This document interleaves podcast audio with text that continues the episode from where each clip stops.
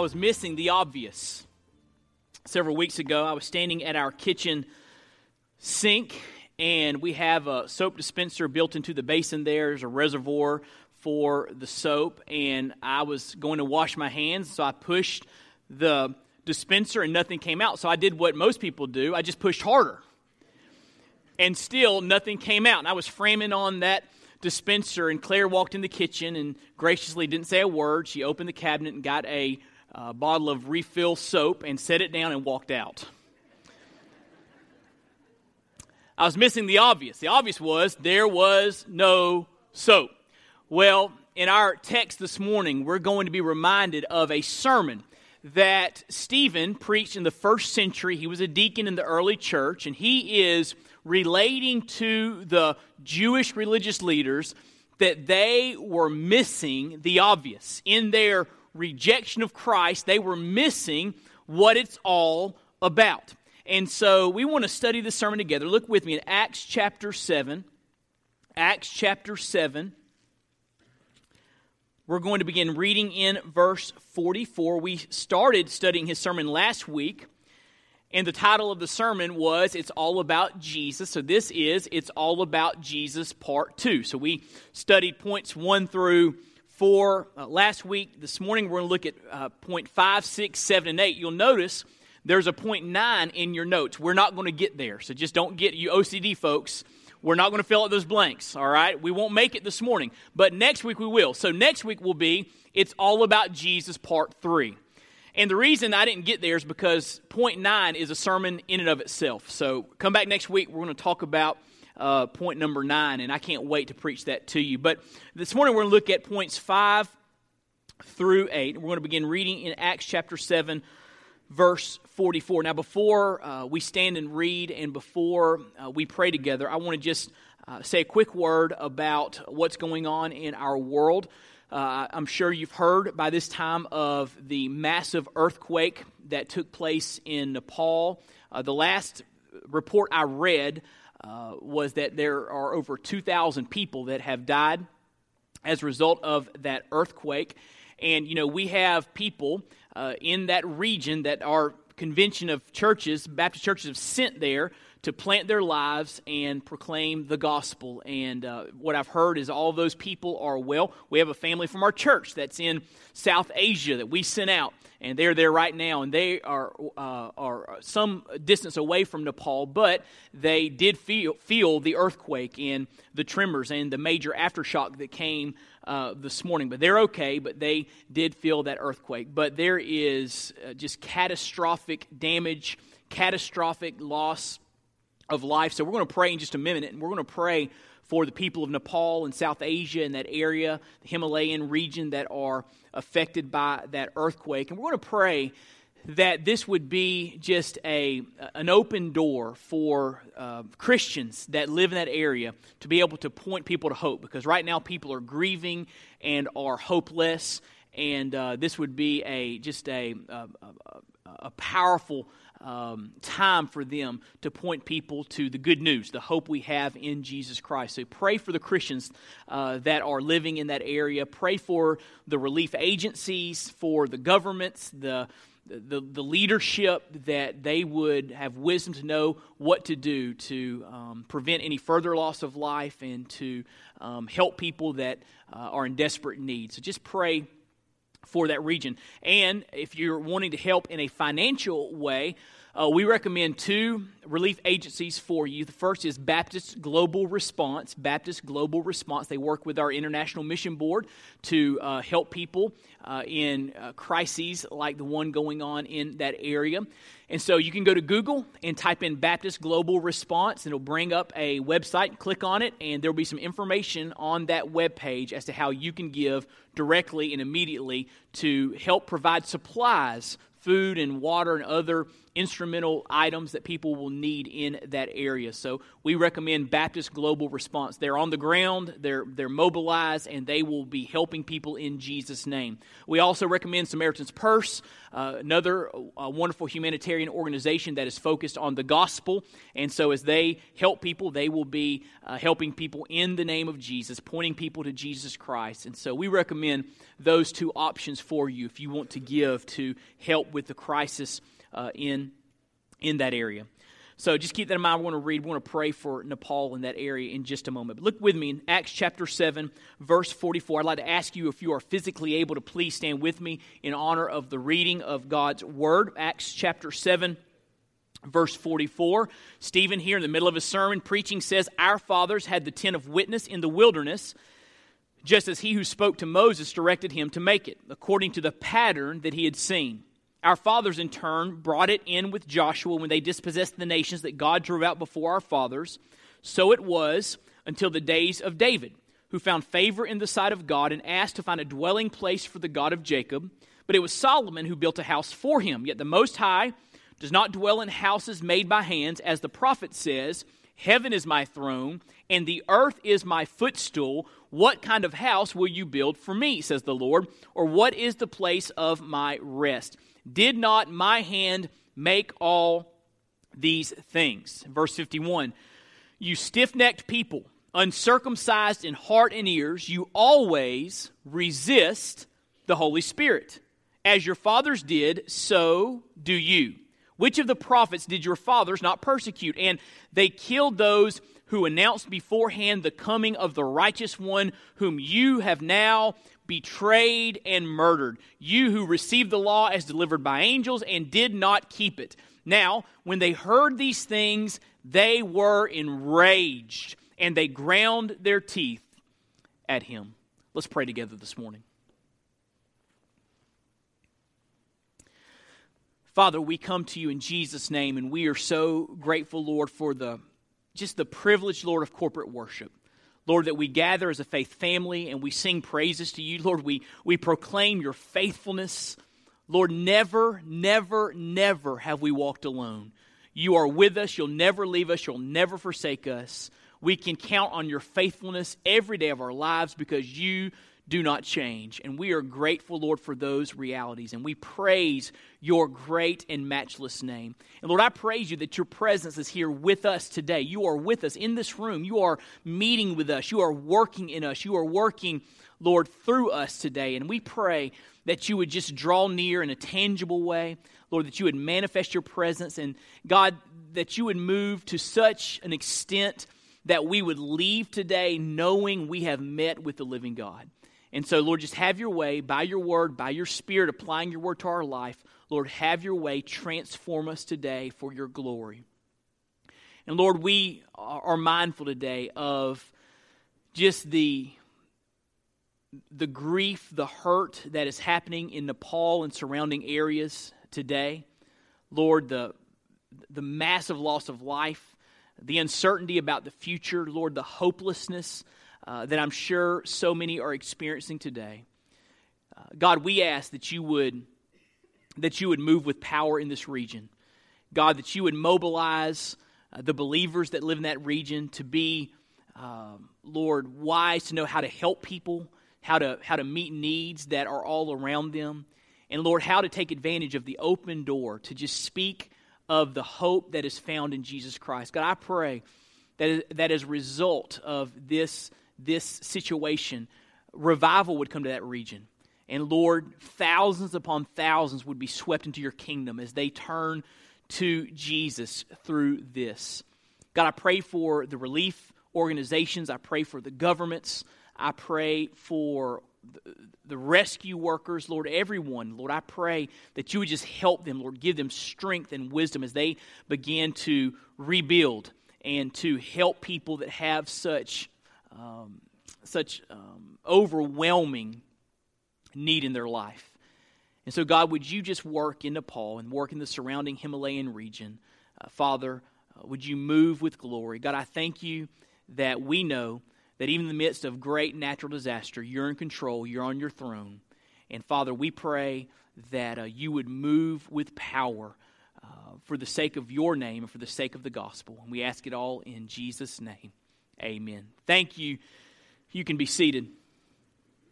We saw uh, last week, actually the last couple of weeks, that Stephen was a deacon in the early church in Jerusalem, and he was a, a powerful, spirit filled proclaimer of Jesus, and his preaching of Jesus got him into all sorts of trouble.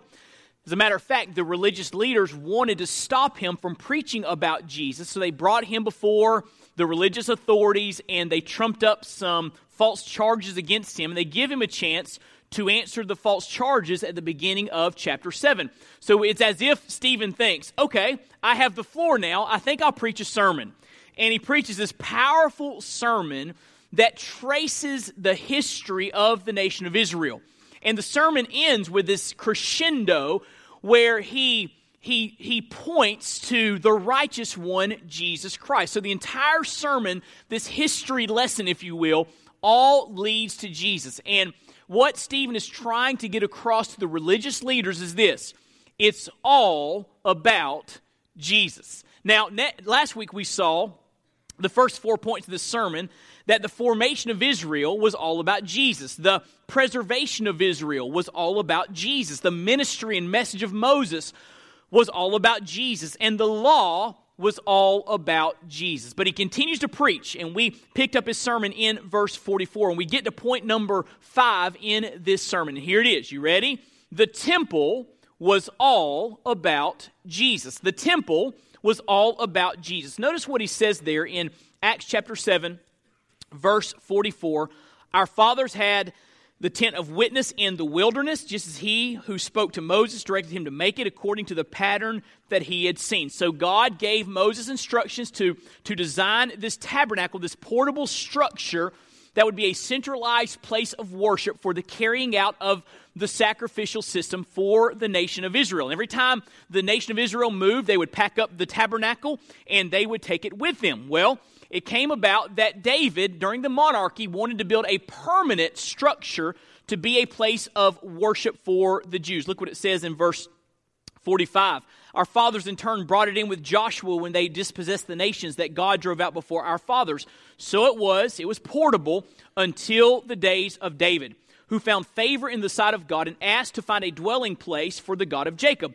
But it was Solomon, his son, who built a house for him. And so he's saying, here's the history of the temple tabernacle, and then Solomon built a permanent structure in uh, Jerusalem. Uh, and this temple, uh, Stephen wants him to understand, was all about Jesus. The temple was a centralized place of worship for Israel, and the setup of this temple taught spiritual truths. The way God had it designed, all taught the nation of Israel very important spiritual lessons. For example, there was a holy place that, that only priests could enter, and there was a holy of holies that only the high priest could enter once a year.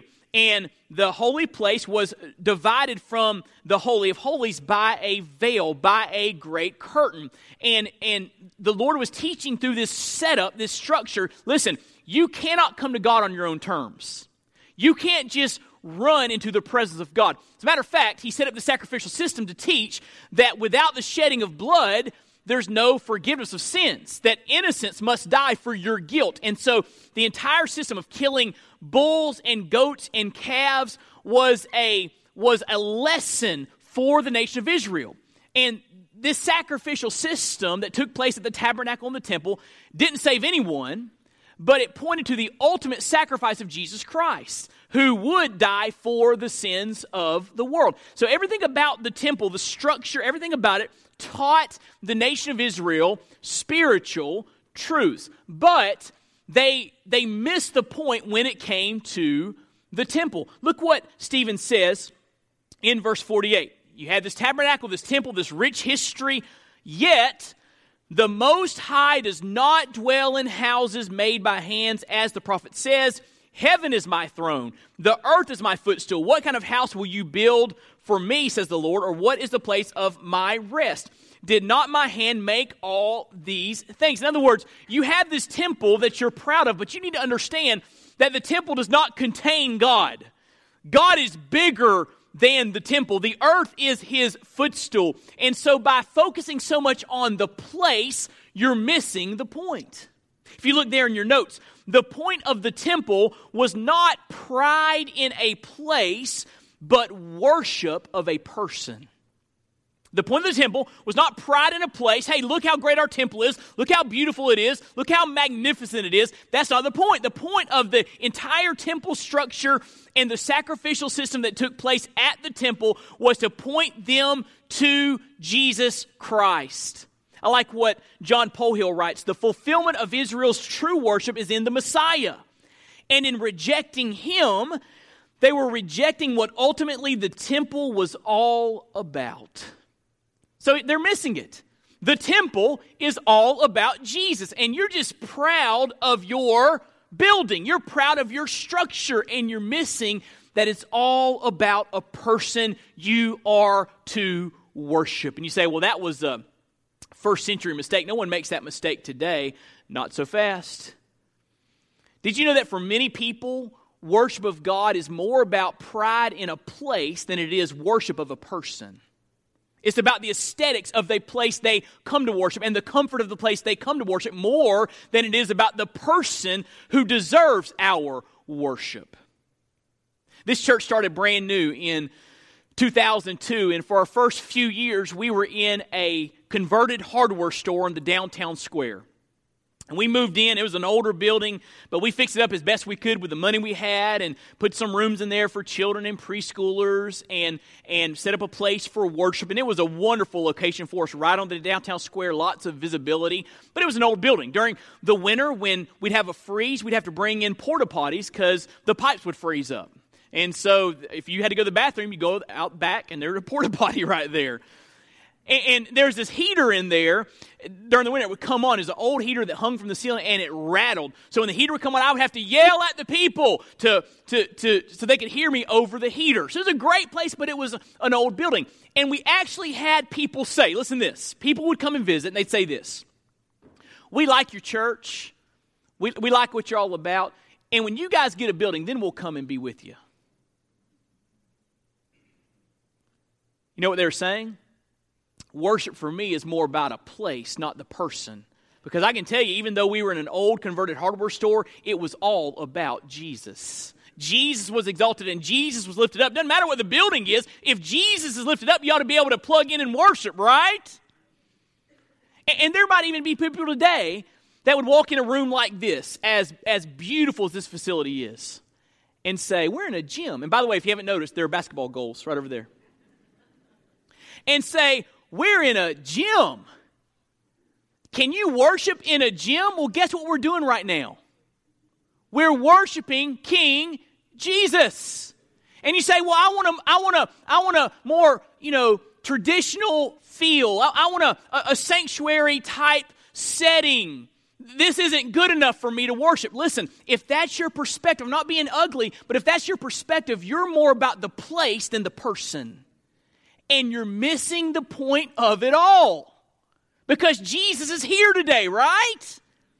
He's the one that died for our sins. He's the one that rose from the grave. He's worthy of our worship, whether we're in a hardware store or a gym or a sanctuary. He is worthy of our praise. So stop focusing so much on the place and, and, and fix your eyes on the person, King Jesus. Now, God may give us the, the grace of the years to build more buildings, but listen, even when we build more buildings, it won't be about the place. It's going to be about the person, the work of Jesus Christ. And by the way, if you have trouble worshiping in here, I want to take you with me to Uganda. I've worshiped in the slums of Uganda, and we were at a church, and and they had kind of these poles, kind of pole-like structure for the walls, and there were really no walls and they had half the roof completed. This kind of metal they'd found covered half of it, and half of it was not covered. So when it rained, you just got wet. I'm telling you, we ought to be grateful for what we have. Amen?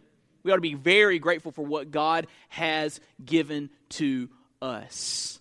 But here's what Stephen's saying. You're so focused on the splendor and the glory and your pride in the temple, you're missing the one the temple is all about. So the temple was all about Jesus. But here's the next thing I want you to see the ministry of the Holy Spirit is all about Jesus. Look what he says in verse 51 You stiff necked people. This is not a feel good sermon, is it? You stiff necked people, uncircumcised in heart and ears. Your heart hasn't been transformed. You always resist the Holy Spirit as your fathers did, so do you. Wow. Now, we believe in the doctrine, the biblical doctrine of the Trinity. We believe that there's one God that exists in essence and nature, and that one God exists in three persons God the Father, God the Son, God the Holy Spirit, and all three persons of the Godhead are co equal and co eternal. That's the doctrine of the Trinity. I'm going to preach on that one day soon. But, but the doctrine of the Trinity states that God the Holy Spirit is a person, and God the Holy Spirit works in our lives. And he mentions here their rejection of God the Holy Spirit. So, what does the Holy Spirit do? Well, look there in your notes. The Holy Spirit convicts us of our need for a Savior, John 16, 8. He will convict us of sin and righteousness and judgment. And he points us to the one true Savior. Jesus said in John 16, 13, and 14 that the Holy Spirit would, would point people to Jesus, point people to Him. And so, as the Holy Spirit worked in the lives of the religious leaders and convicted them of their sin and pointed their hearts to Jesus, they resisted the Holy Spirit. They did not want to turn to Jesus Christ, the Son of God. Now, you need to understand that the ministry of the Holy Spirit is still operative today. And when I was nine years old, I experienced the ministry of the Holy Spirit without question. I began to sense this, this unsettledness in my heart. I don't know if that's a word or not, but I, I began to feel unsettled in my heart and, and, and, and began to ask spiritual questions as the Holy Spirit convicted me that I needed a Savior. And my pastor came out on a summer afternoon and we sat at my table. And I'll never forget when he read to me the first half of Romans 6.23 the wages of sin is death. All I can tell you is this when he read that verse, the Holy Spirit absolutely gripped my heart, and I knew at that moment that I was a sinner and I needed a Savior. And I was so grateful for the second half of the verse. The wages of sin is death, but the free gift of God is eternal life through Jesus Christ our Lord. And there at my dining room table in my house on a summer afternoon, the Holy Spirit squeezed my heart, showing me I was a sinner. And the Holy Spirit pointed me to the gospel, pointed me to Jesus Christ. And as a nine year old boy, I called upon the name of the Lord, and I was saved by His grace.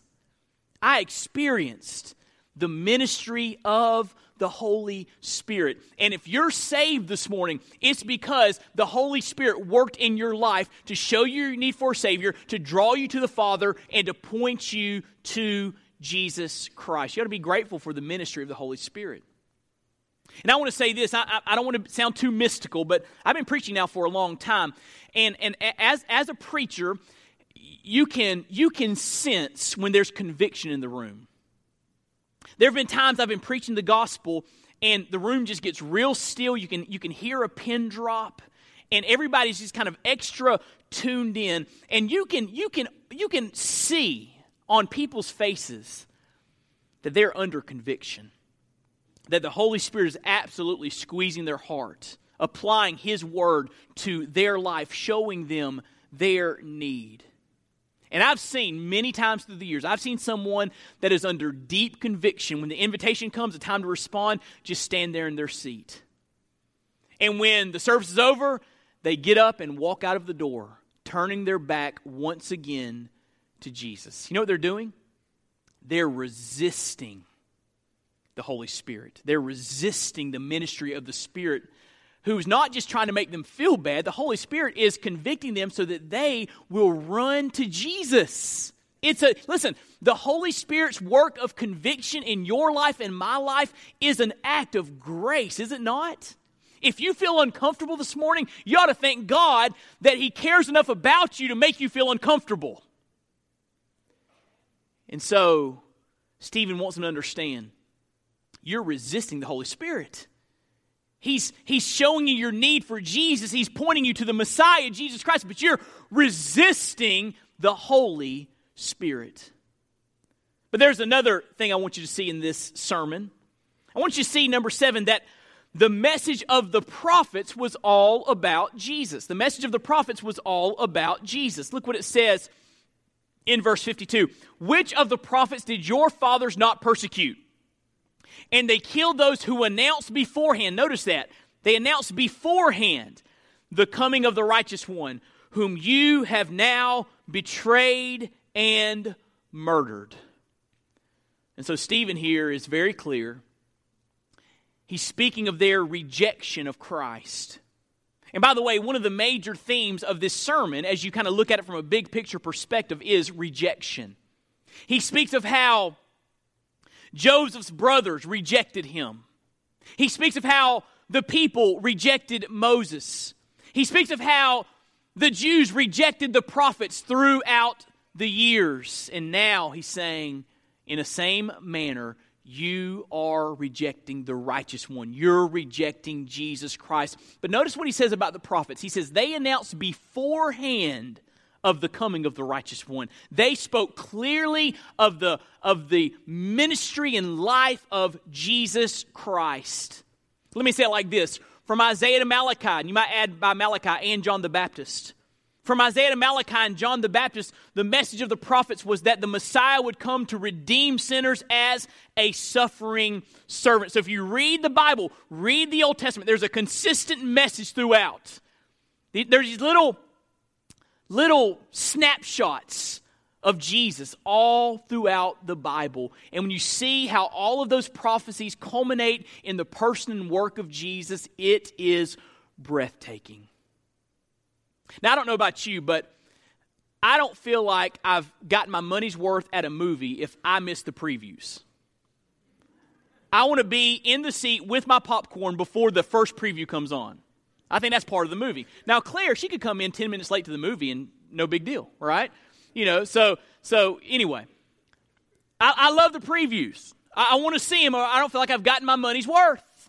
Previews, trailers are just snapshots. You don't get the full picture, but they're telling you what's coming, right? To, to whet your appetite, to get you excited about the, the full thing, the full movie. Well, the prophets were given all of these previews throughout the Old Testament, all these trailers about Jesus. And when you see all of those fulfilled in Jesus Christ, in the Gospels, it is incredible. And Stephen's saying, listen, if you would just listen, the prophets have been telling you all about Jesus.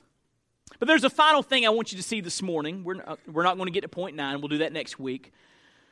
But point number eight, we need to understand that persecution for Christians is all about Jesus.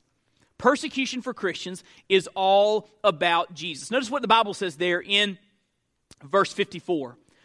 When they heard these things, they were enraged and they ground their teeth at him. How do you know if someone's mad at you? If they're grinding their teeth at you, they're really upset. They're really upset. If you look in your notes, when Stephen's message reaches a crescendo by pointing out their rejection of Jesus, the religious leaders become enraged. They're just enraged that he would mention the righteous one, that he would mention Jesus Christ. Now, they'd heard him out the entire sermon. It's a long sermon preaching about the, the history of Israel. But when he mentioned Jesus, that's when they fly off the handle. That's when they grind their teeth. That's when they become enraged. That's when they start looking for some stones to throw. We'll get to that next week. We say, Wade, what happened? Why were they so enraged?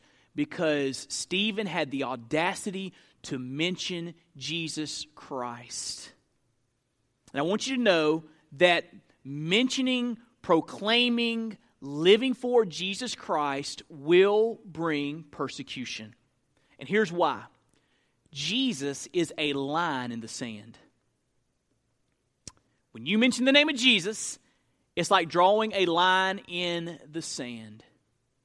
Over in 1 Peter chapter 2 verses 6 through 8 the Bible says for it stands in scripture behold I am laying in Zion a stone, a cornerstone, chosen and precious, and whoever believes in him will not be put to shame. So the honor is for you who believe, but for those who do not believe, the stone that the builders rejected has become the cornerstone and a stone of stumbling and a rock of offense. They stumble because they disobey the word as they were destined to do. You know what Peter's saying there? There are only two types of people in the world those who believe in Jesus and those who do not. Everyone in the world falls in one of those two categories.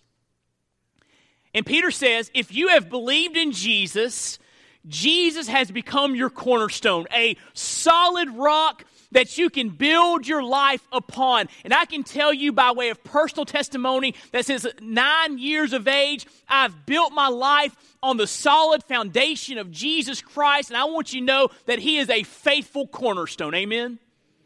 Faithful cornerstone. You can build your life upon him. You can experience the, the, the supporting ministry of Christ daily in your life. But, he says, if you do not believe in Jesus, instead of Jesus being a cornerstone in your life, he becomes a rock that you stumble over and are broken over. And so, for everyone in this world and for everyone in this room, Jesus is either your cornerstone or he's your stumbling block. You're in one of two categories. Jesus is a line in the sand. And as our culture becomes more and more secular, there's going to be increasing intensity, increasing ridicule increasing intimidation for those that name the name of Christ. You see, in our culture, it's okay to talk about God in generic terms if you want to. You can talk about God, you can talk about spirituality, you can talk about religion. That, that's fine. Just don't mention that name. Whatever you do, just don't mention Jesus because our culture understands well the claims that Jesus Christ made. You see, Jesus Christ made exclusive claims. Jesus said in John 14, 6, I am the way and the truth and the life. Listen, no one comes to the Father except through me. Jesus Christ is the only way to be saved, the only way to be forgiven, the only way to have a relationship with God. And there's going to be an increasing price for us to pay if we keep sharing that message. But we can't be silent, can we? People are dying and going to hell. Jesus is their only hope. We dare not cower into silence when people need to hear the good news. But understand that it's going to be more and more difficult in our contemporary culture to talk about Jesus because when you mention Jesus, you are drawing a line in the sand, and people don't like that. They don't like that at all. Years ago, I heard Adrian Rogers tell a story about a community event he attended with some dignitaries, and he was seated at a table with George Beverly Shea. You may have heard of George Beverly Shea. He's gone on to be with the Lord, but for years and years, for decades, he sang at Billy Graham crusades. He was the one that would sing just before Billy Graham would come up and, and preach. And the dignitaries realized that George Beverly Shea was at this event. He's known all over the world. And they came up to him and said, Mr. Shea, could we ask you to sing for us today? We have some people that would love to hear you sing, How Great thou art. And George Beverly Shea, well, I, I would be honored to sing. And then one of the one of the organizers of the event said this Mr. Shea, there's a line in there about God sending his son. Would you mind not singing that verse because we feel it may be offensive to those that are gathered here for this event? And so George Beverly Shea said with, with great grace, Well, I'll, I'll just not sing. Some time went by, and, and a few minutes later, the organizers of the event came back and said, Mr. Shea, we're so sorry that we ask you to sing that song and not mention that verse. We want you to sing How Great Thou Art, and we want you to sing every verse. And so, this event, George Beverly Shea got up and he sang, And when I think that God, his son not sparing, sent him to die, I scarce can take it in. That on the cross, my burdens gladly bearing, he bled and died to take away my sin. And he sang that verse that lifted up the matchless name of Christ. But I believe that scenario that he experienced is going to be repeated in our culture in an ever increasing way. Where people say, hey, we're glad that you're here to share, but just don't mention Jesus. Hey, we'd love for you to pray at our event, but please don't pray in the name of Jesus. Hey, quick, just quick heads up. If you invite me to pray at your event, I'm going to pray in the name of Jesus. So if you don't want me to pray in the name of Jesus, just don't invite me. Because listen to me, that's not bravado. Listen to me. I don't know any other way to pray. The only reason I can pray and be heard by a holy God is because Jesus died for my sins and rose from the grave and gave me a relationship with God. He's the only reason I can pray. Why would I pray and not mention Jesus? But understand, when you speak of Jesus in your workplace or in your family or you pray in the name of Jesus, it's like drawing a line in the sand. And there's going to be an increasing price to pay. But Jesus is worth any price we pay. People desperately need to hear of him. But here's the truth persecution for Christians is, is, all about Jesus. That's why persecution comes. Because people don't want you to mention that name. They heard him preach all these verses, but when he mentioned the righteous one, they flew off the handle. And so here's the point of the sermon. This is the second week you've heard it. You'll hear it again next week. I believe this is the point of of Stephen's sermon to the religious leaders.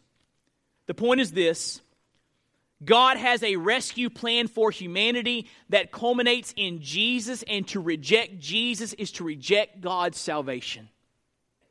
You cannot know God, you cannot be saved apart from Jesus Christ.